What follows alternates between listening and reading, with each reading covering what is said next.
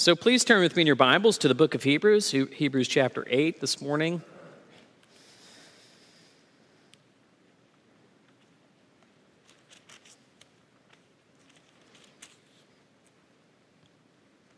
Hebrews chapter 8, verse 7 to 13.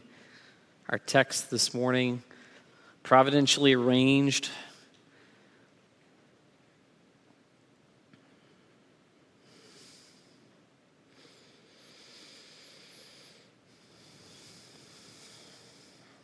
So I'm going to read, starting in verse 6, however, but the main section that we're going to consider is verse 7 through. Uh, verse 6 is kind of like the leading sentence that introduces the section we're in. But as it is, Christ has obtained a ministry that is much more excellent than the old, as the covenant he mediates is better since it is enacted on better promises. For if that first covenant had been faultless, there would have been no occasion to look for a second. For he finds fault with them when he says, Behold, the days are coming, declares the Lord, when I will establish a new covenant with the house of Israel and with the house of Judah. Not like the covenant that I made with their fathers on the day when I took them by the hand to bring them out of the land of Egypt. For they did not continue in my covenant, and so I showed no concern for them, declares the Lord. For this is the covenant that I will make with the house of Israel after those days, declares the Lord. I will put my laws into their minds and write them on their hearts, and I will be their God, and they shall be my people. And they shall not teach each one his neighbor and each one his brother, saying, Know the Lord.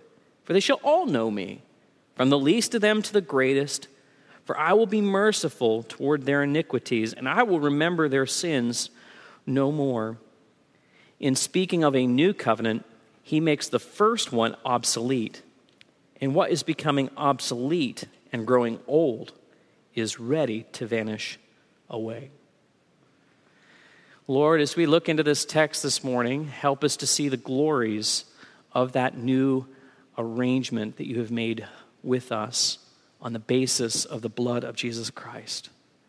Help us to appreciate the, the great value that created up a permanent relationship with you. Father, we are, we are weak creatures. We desperately need this new arrangement. Help us not to take it for granted. But also, those among us and those who may be listening, help us to examine our hearts to see if we truly are inside that new covenant arrangement. That we're resting fully on the blood of Christ to create union with you.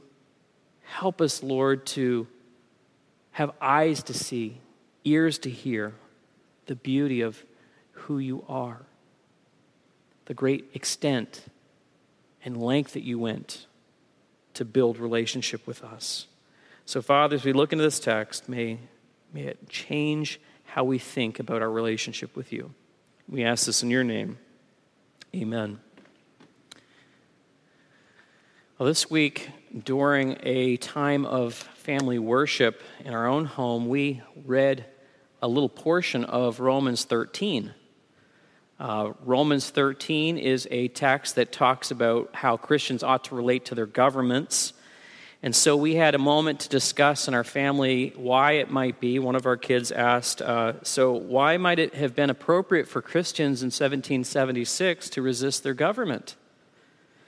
And we discussed it, and it's a great question. Many of us still wrestle with that question even today. I think um, I have had this conversation with some others in our congregation. But the issue for Christians came down to covenant violation. Like a marriage, Britain had been unfaithful.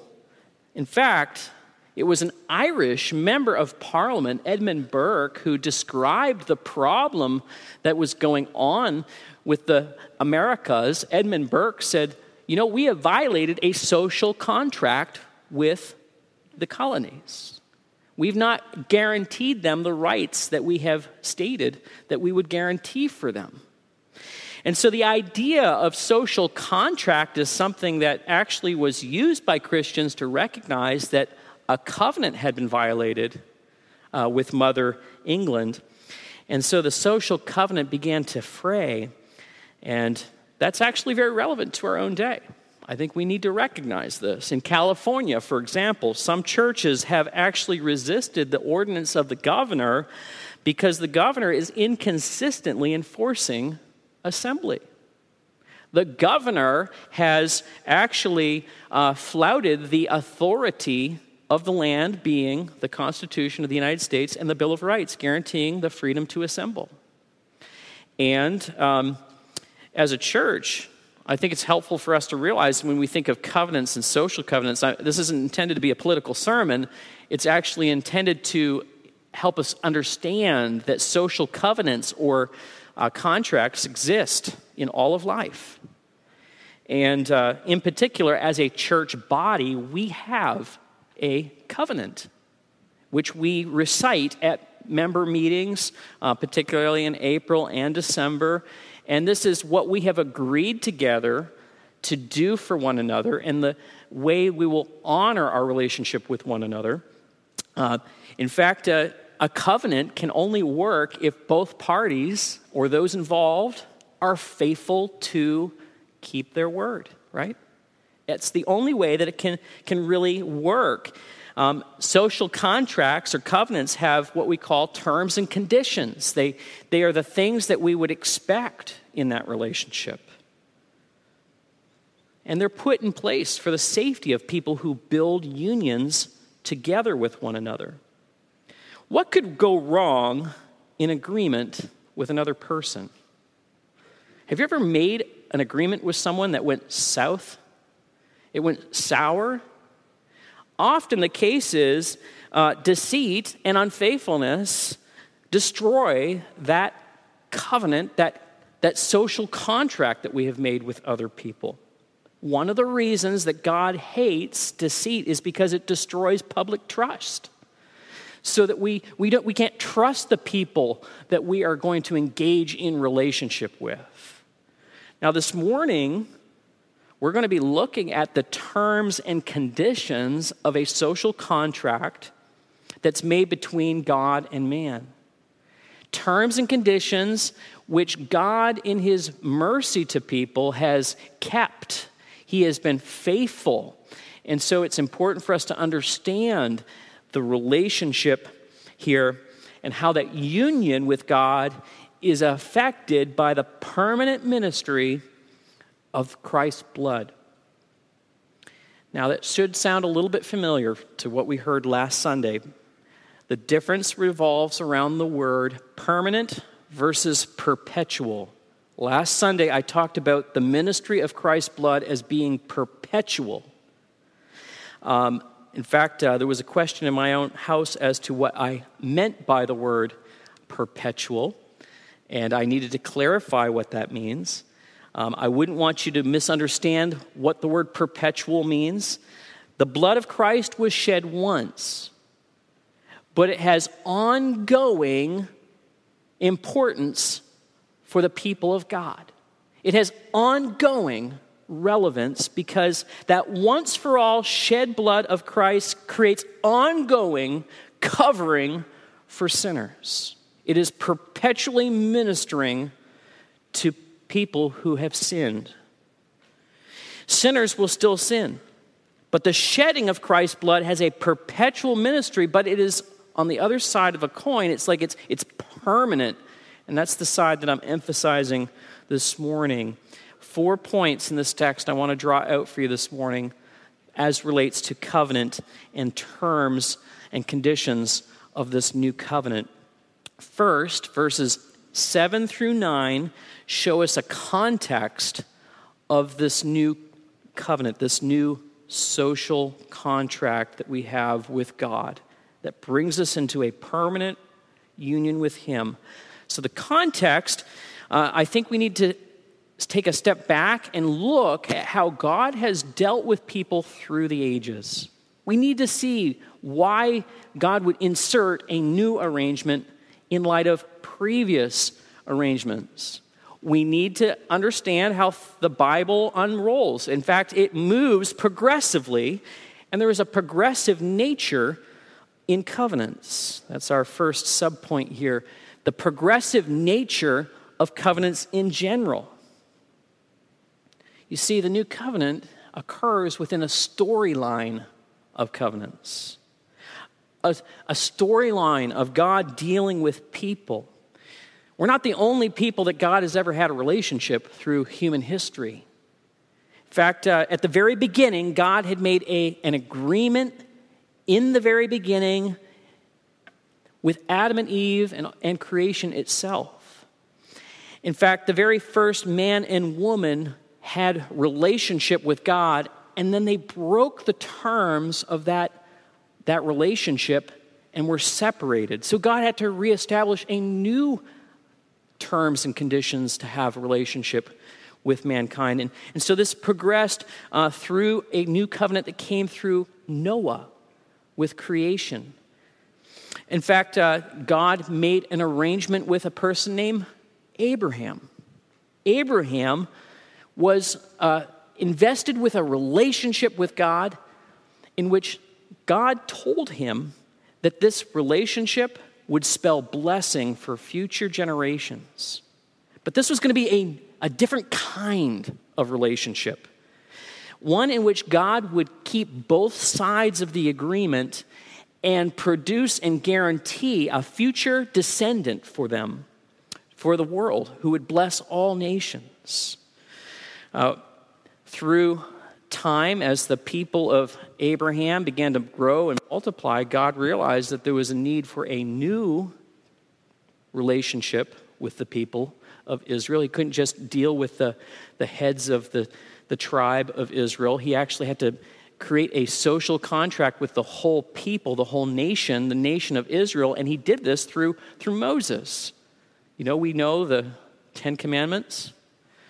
Uh, we know uh, the laws of the Old Testament. This, these were the terms and conditions of having a relationship with God that were established. And so that's the covenant that we talk about when we talk about the Old Covenant. There is a progressive nature but yet, there's something very unique about the Old Covenant, the Mosaic Covenant. It has a prov- provisional nature to it, it's temporary. It has a provisional and temporary nature, uh, uh, terms and conditions that are built into it. See, the Old Covenant was intended to be temporary. Notice in verse 7, in verse 7, he says, For if that first covenant had been faultless, There'd be no occasion to look for a second one. So apparently, even as it was being set up, God knew it wasn't going to work. It was going to be uh, needing replaced because there was something in it that would that would make that would break down. It had some fault to it. Verse eight. Uh, notice he says um, he finds fault with them when he says, Behold, the days are coming, declares Lord, I will establish a new covenant. And so the, the location of fault is actually in the people that God is making terms and conditions with. Think about that. Israel was expected to keep all of the terms and the conditions of the Ten Commandments and also the nearly 900 additional laws that are contained in the Old Testament. That's absolutely impossible. God knew that they would be unable to carry out those terms and conditions. And even at the end of Moses' lifetime, he's getting ready to pass the, the responsibility of leading these people into the promised land to to, to uh, Joshua. And he, he talks to the people and says, with an eye of a prophet, he looks ahead and he says, You know, you're not going to be able to keep these laws. God's going to have to, you know, God's going to have to do something inside of you so that you're not fault, you're not faulty. God has to create something new within you so that you're able to keep covenant with God. You can read about it in Deuteronomy 29 and 30, and a couple Sundays ago we had it as a scripture reading. But in that text in Deuteronomy, Moses tells of a day when God will circumcise the hearts of Israel and their offspring so that they will love God with all of their heart, with all of their soul, with all of their body, and all of their might. That's anticipating something new that God is going to have to do in order to have real relationship with sinners. Jeremiah, at the end of Israel's time in, in Palestine, picks up on Moses' thoughts in Deuteronomy and starts to prophesy about this new covenant that's coming. And we read about it in Jeremiah 31. In fact, this is where Hebrews quotes from Jeremiah 31 this anticipation of a new relationship that's coming.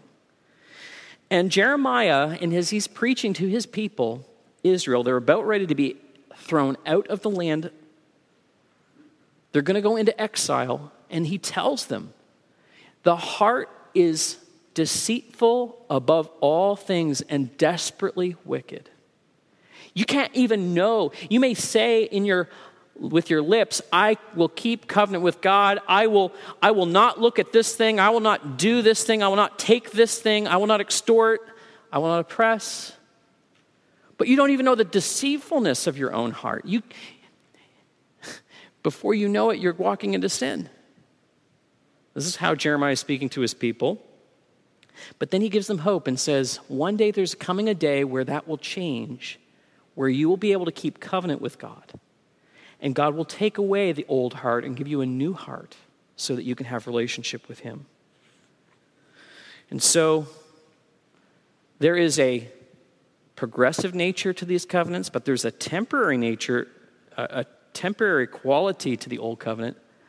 But there's also a permanent nature within the new covenant. By God's grace, he intends to replace the old with the new and create a permanent covenant. Now, I'm not going to weary you with the obvious here, because that's, that's where this is pointing to the replacement of the old with a permanent. But what must happen? We've been thinking about this already. What must happen to us so that we will be able to keep covenant with God? How can we love the Lord God with all of our soul?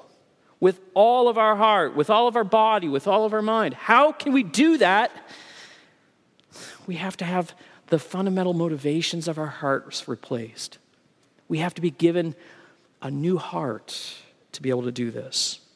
And so God creates in his providence, in his, in his mystery of providence, he creates new terms for a new covenant. And so in verse 10, the second point here that we have this morning is that there is a there's terms of a new covenant. There's different parties that are involved. There are parties that we have to consist, uh, consider. Look in verse 10. It says, For this is the covenant that I will make with the house of Israel after those days, declares the Lord. I will put my laws into their minds and write them on their hearts, and I will be their God, and they shall be my people. Notice that there are two parties involved there.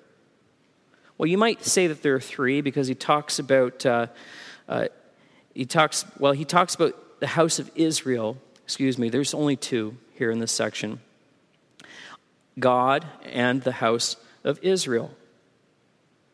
Israel? Yes. But what about the Christians? Where do they come into play?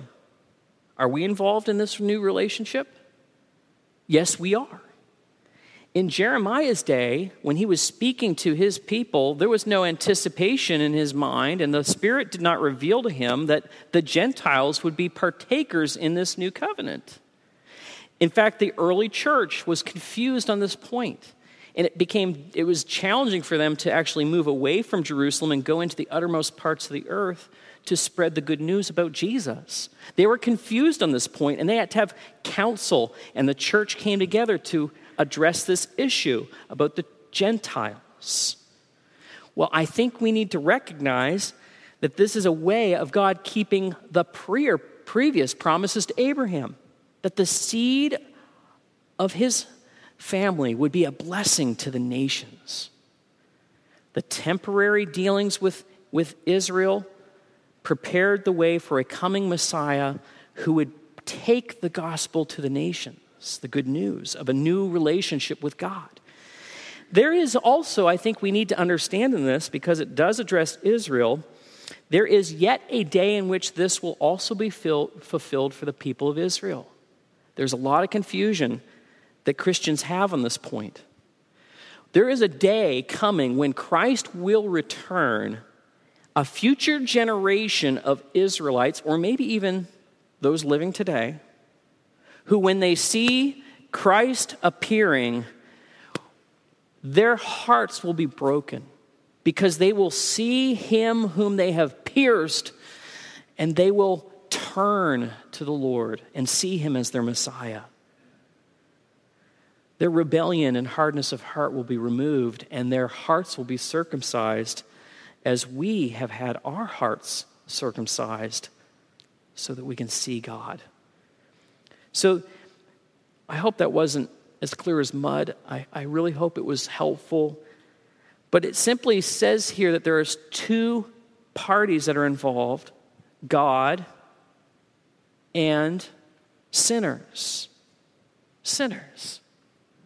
Wait a second, does it say sinners there? Well, you're dealing with people. There has to be something fundamentally different about these people. And so there is a description of a miracle of a new heart that occurs within, a, within the other party. God doesn't need to change, we need to change.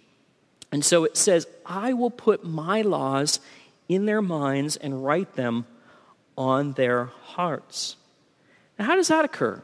How does this occur? Well, we have to look at the breadth of the New Testament to realize this was described by Jesus on that evening with Nicodemus. Jesus had said to Nicodemus that you've got to be born again. There has to be a communication of the holiness of God into our hearts there has to be a, a blowing of the wind into our hearts and souls to create a newness within us.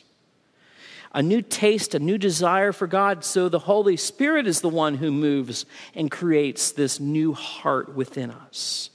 This is nothing short of a miracle, what we call the new birth. And so union is then created. So you have parties, you have the recreation of one of the parties so that union can take place. Union is created.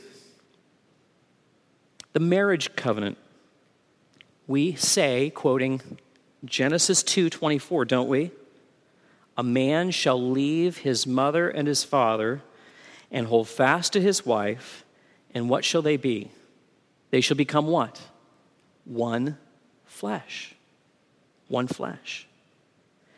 This union that occurs between a man and a woman points to the union that's intended for us with God Himself. That's why we say that, that marriage is a picture of one's relationship with God. Hebrews 10, 8, verse 10, look at this with me. You can see the pronouncement, and they shall become one flesh. When, when it quotes here, it says, And I will be their God, and they shall be my people. There is a description of coming together in union pronounced. Now, I'm sure that if you've been following along with me, I'm talking about a new heart, new affections for Christ. We who have been saved for a while recognize that we can have a desire for God and we want to be loyal to God but we still find within ourselves this principle and tendency to sin, right? We still have this. What makes us, you know, different? What makes us, you know, why don't why doesn't God disown us when we sin? And this is the beauty of this new relationship that we have with God and the conditions. We've seen the terms, but now we need to see the conditions of this new covenant verse 11 through 12, the conditions of this covenant are described from God's perspective. From God's perspective. It's not from actually our perspective, we're seeing it from God's perspective. In fact, uh, he says, he says um, I will put my laws, I will be their God. And if you drop down to verse 12, you say, I, he says, I will be merciful. I will remember their sins no more. God is the one who initiates, and it's on his back, if you will, that this relationship is guaranteed. God is making sure that this, this arrangement will not fail. God is the one who is proactive. What's beautiful here is that, yes, we may sin, but we have a permanent ministry to us through the blood of Jesus Christ. There is mercy day by day for those who have been given the first fruits of this covenant. We have the gift of the Holy Spirit. There is a, an immediate promise here for us, but there is also a future, future coming that the old nature is going to be completely done away. Because we have been given the Holy Spirit now and we, we, we sense within our souls this love and this desire, I mean, we, we, we can't go, if we're genuinely born again, we can't persist in sin. Our hearts break down and weep. If we are truly born again, that desire within us will blossom and draw us back into union with Him. Yes, we still have some residual sin nature, but there is a future promise here of a total eradication of that old nature. God's put within our hearts a new heart. There's seeds there, there's desires that are, have never been there before for God and to love Him. Now, in this text, there is a future promise here as well that the true sons and the daughters gradually over time will be revealed. Notice that it says there, um, and they shall not teach each one his neighbor and each one his brother, saying, Know the Lord. The answer is, For they shall all know me, from the least of them to the greatest. Um, there's going to be a day, in other words, where you won't have to ask someone that you love dearly, Are you born again? Do you know the Lord Jesus Christ as your personal Savior? Because when Christ returns, the veil of who is a believer and who is not a believer will be done away with. We will know who are His and who are not. We won't have to ask people if they have been born again. And so it's important for us to realize that as time goes on, there is a revelation even within a congregation of who is truly born again or not. If people are presenting endurance, presenting fruits, there'll be some indications that people are truly born again. But we never deal with, we, are never completely assured until actually when Jesus Christ returns. And so it's important for us to understand that in the conditions of this new covenant, God is the one who keeps covenant with us and for us. He was the one who plants the Holy Spirit within us. And those who are his children cannot be ashamed. They will not be ashamed. He will not let them go. Now, there is a near promise. I said there's a far promise, but there's also a near promise in which he says in verse 12, I will be merciful towards their iniquities. I will remember their sins no more. That's because this whole arrangement is enacted on a it's on a better promise. Uh, there's a chain of events that are necessary to create a union with God. But it's at God's initiative, it was His plan, and He shed Christ's blood to create atonement for your life. He did this, and He's, he's going to be merciful towards the iniquities that we commit. He's not going to remember our sins anymore. There is a tremendous promise that's in these verses. The cost of, of this relationship has been paid for and has been created a, a permanent relationship with Him. You know, you can't have union or relationship with someone who refuses to forgive. Think about that for a moment. If someone will not forgive you, how can you have relationship with them? You will not be in a place of sweet union. You'll always be on the outside. That's not what God does. He creates the ability to forgive you.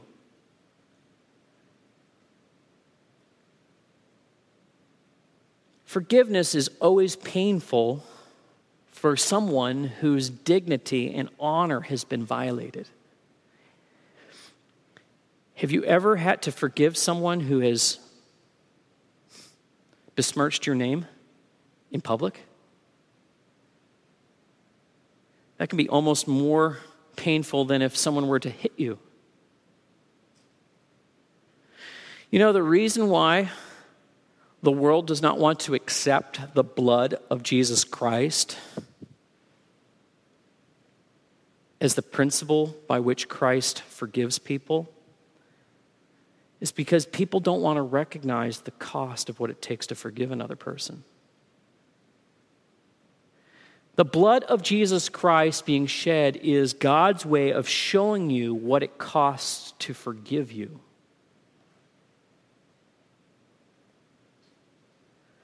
And the reason we will not recognize, the reason the world will not recognize the blood of Christ is because of pride. God has created this system where a life for a life is required in order for there to be forgiveness.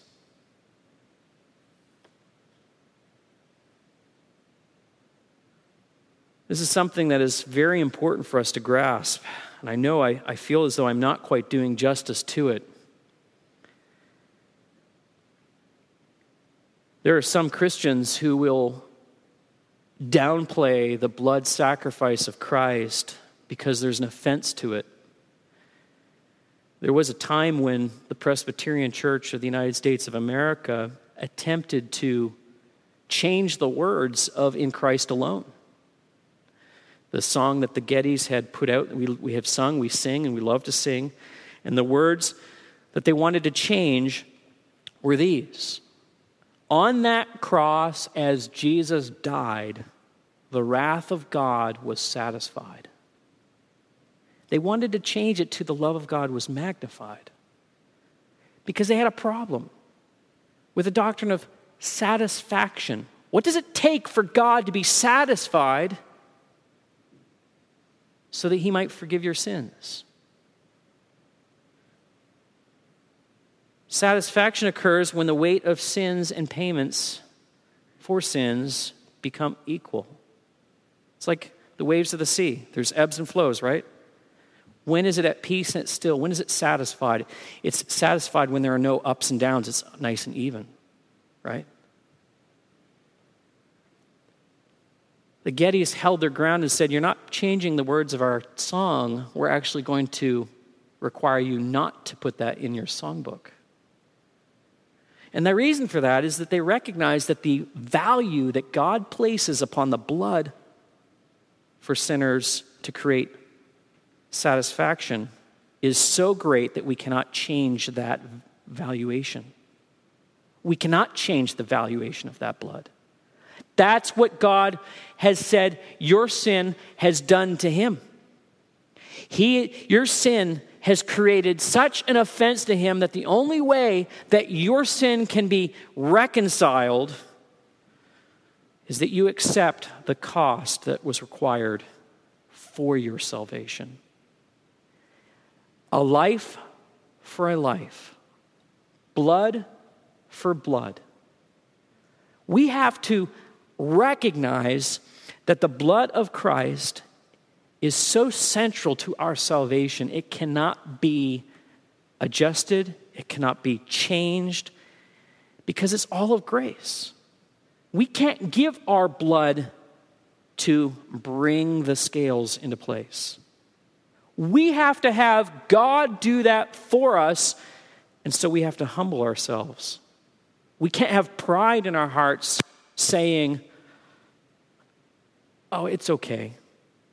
If I just do a little bit more, if I just, you know, be a little bit nicer to my spouse, or I just do all of these things, what we're doing is we're devaluating the blood of Christ. We're saying that it's it's not worthy. And so then we're saying God's not worthy to be satisfied by to be satisfied. See, the conditions of the new covenant are of grace alone. We are at fault. We have to have God fix us. And He does that at the expense of the cross and the blood of Jesus Christ. And it creates a permanent relationship with Him. See, we have to look at the cross and see the cost of atonement and value it. That's what saving faith is. That's eyes to see, ears to hear. That's recognizing how great the cost for our salvation. And what this does is it, it highlights the superiority of this new covenant in verse 13. You know, after reflecting on the prophecy of Jeremiah, the writer here says, In speaking of a new covenant, he makes the first one obsolete. And what is becoming obsolete and growing old is ready to vanish away. It's ready to fade away. See, there was that temporary nature to the old. Because the blood of Jesus Christ creates a permanent. This doesn't mean that the Old Testament text that we have in our Bibles is, you know, to be chucked and put aside. What it means is that the old way of relating to God has changed. What we have recorded in the Old Testament is good for our instruction, so we understand about the holiness and nature of God. That's important for us to see. But how we relate to God is not through the ceremonies and the laws of the Old Testament, it's actually now through the blood of Jesus Christ alone. The blood of Jesus Christ purchases atonement, union for your life. But it does not just stop there, it actually also provides us something greater, too. The blood of Jesus Christ purchases the gift of the Holy Spirit for us so that we can have true union with God. See, this is the permanent ministry of the blood of Christ it creates this union. And that union is the union that the Father, the Son, and the Holy Spirit have enjoyed for all of eternity. That joy is now given to his people so that they might have union and joy and peace and love. That's our gift now. And it tells us of an even greater expectation of what we're going to enjoy when Christ returns. All of that veil, you know, the sensation within our hearts where we know that we are born again. Think about actually being able to hug the one who saved you. You will become one with Christ. The joy of union is given to us. We have the first fruits available. See, a person who is truly born again is not going to want to persist in sin because there is within them this, this principle of joy, this principle of holiness that compels them to walk with God. This is the glories of the permanent ministry of the blood of Jesus Christ. We have the gift of the Holy Spirit with us. See, social contracts, covenants, they, they have all these terms and agreements, and they're intended to create safe relationship with people. Of course, lots can go wrong in relationships, and so we have to have some of these terms and conditions to, to protect people, sinners. And lots could go wrong in those situations. They're necessary, but and that's what's so so essential about the blood of Jesus Christ because it protects us. It it holds us close and in union with God because he forgives our sins. He will be merciful to our iniquities. He will remember our sins no more. You know, there are many religions out there who try to produce moral, law abiding people. There are a lot of nice people out there. But there is only one faith which produces real union with God, and it's through Christ. It is through Christ. Everything else will break down and the greatest breakdown is going to be when, when we pass from this life into the next and find out that we don't have union with God. We have disunion and we go off into eternal hell. The great union that's available to us will produce eternal joy, eternal hope. There is only one faith and it's in the blood of Jesus Christ. Let's pray.